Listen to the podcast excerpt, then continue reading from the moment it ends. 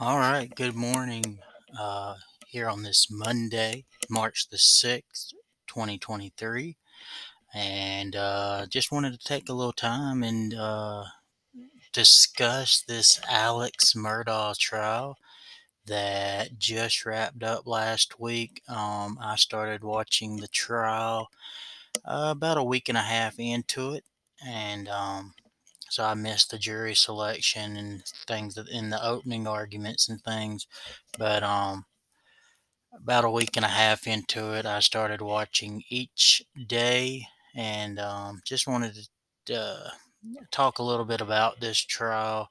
It was a pretty big trial, lasted six weeks, and uh, just finished up with a verdict last Thursday and uh, the sentencing happening on Friday. And so, um, just just had a few thoughts, and just want to take a few minutes and talk about that here on the podcast today.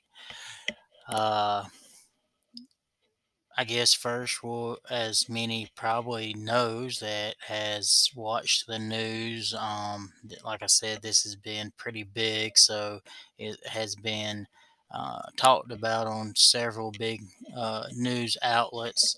But um, last Thursday evening, uh, well, last Thursday, the defense wrapped up their closing arguments, and then the uh, prosecution team uh, did their rebuttal, and then the judge did his charge, and then dismissed the jury to go and deliberate.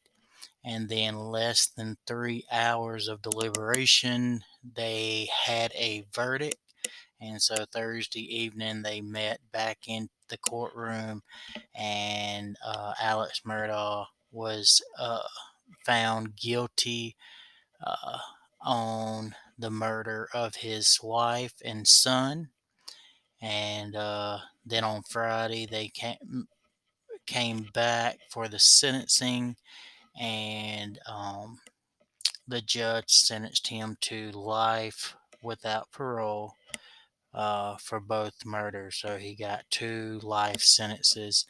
Um, the defense team has said they are filing a appeal.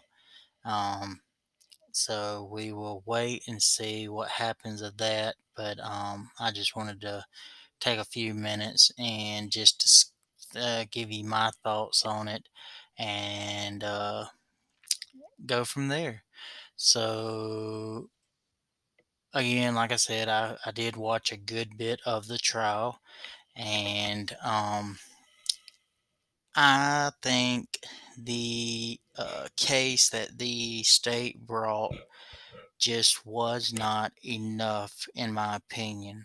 Um, I feel like there was not enough evidence.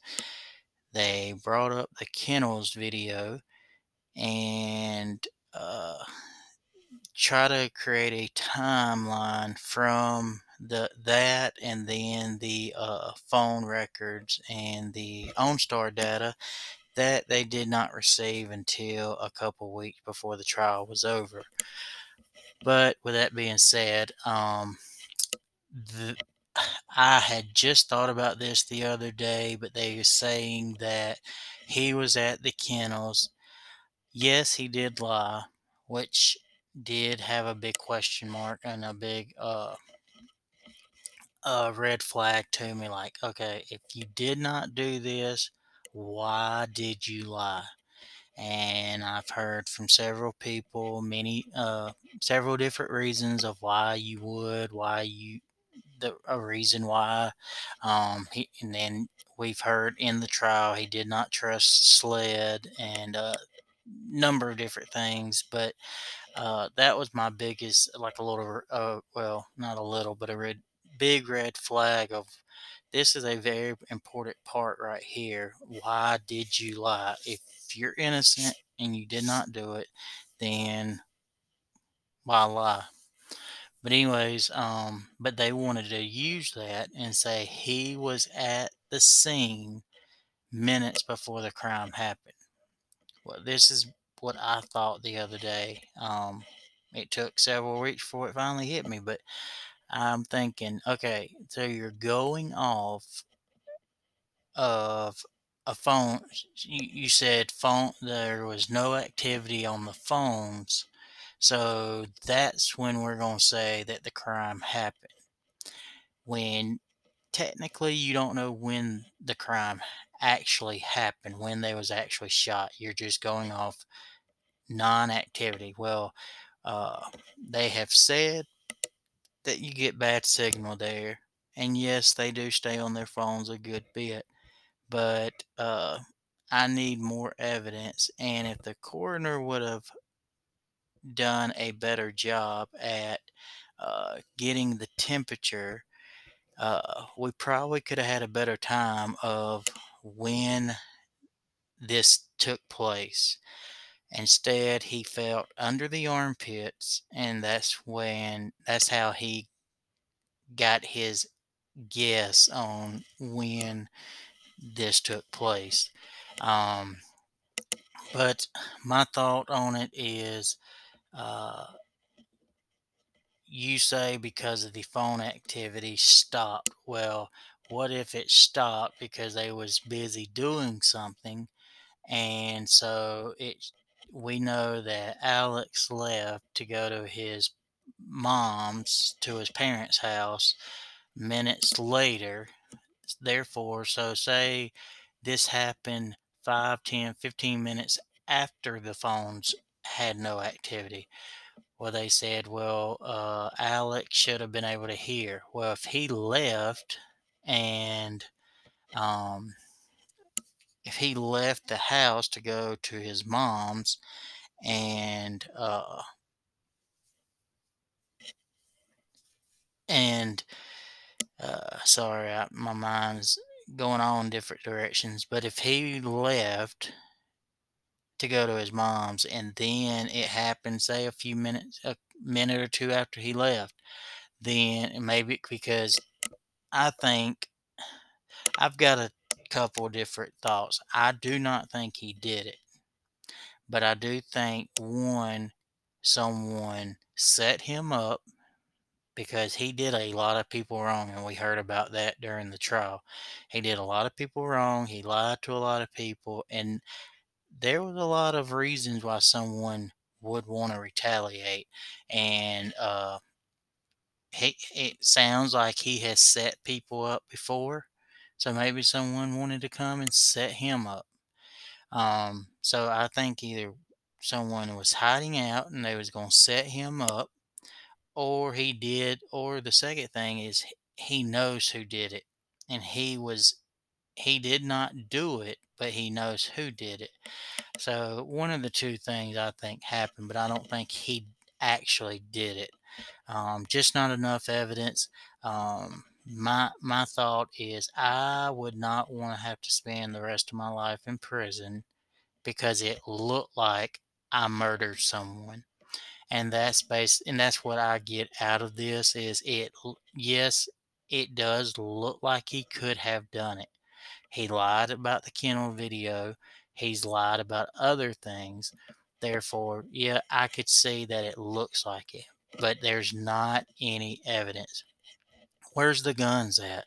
Um, I, I've heard uh, of crimes that's happened with guns, and they've thrown it in the ocean, thrown it in the or thrown it in the lakes, and they ended up being able to find those uh, weapons, but we st- we cannot find the two weapons that were supposedly used in this crime. So um, they say, well, he hid it at his mom's house. Okay, well, why did they not go search there? Um, and probably still, why are you not start trying to find those weapons? You find the weapons, then um, you you probably can find out who did it. Um, and that's one of the big things. Where are the guns? Uh, where is his clothes that he supposedly was wear or that was in the video by the tree? Where are those clothes? Things just don't disappear. And so um, it wasn't a defense job to come up with those. The prosecution was supposed to, and I just don't think there was enough evidence. And so, for me, I believe uh, he's not guilty and should not be spending the rest of his life in prison. And um, I'm sure I know there's people on both sides and think different, and um, and I understand that and respect that. But I just wanted to give my side of it and what I thought. Well, that'll be all for today. I um, want to thank you for listening, and um, if you will, uh, send me a email if you listen and, and like this. I would like to hear from you, and um, know, and um, and I will try to do some more as time allows. But you can email me at Clarence C L A R E N C E dot Morgan M O R G A N at iCloud.com. Would love to hear from you. Until the next recording, hope you have a wonderful day and a wonderful week.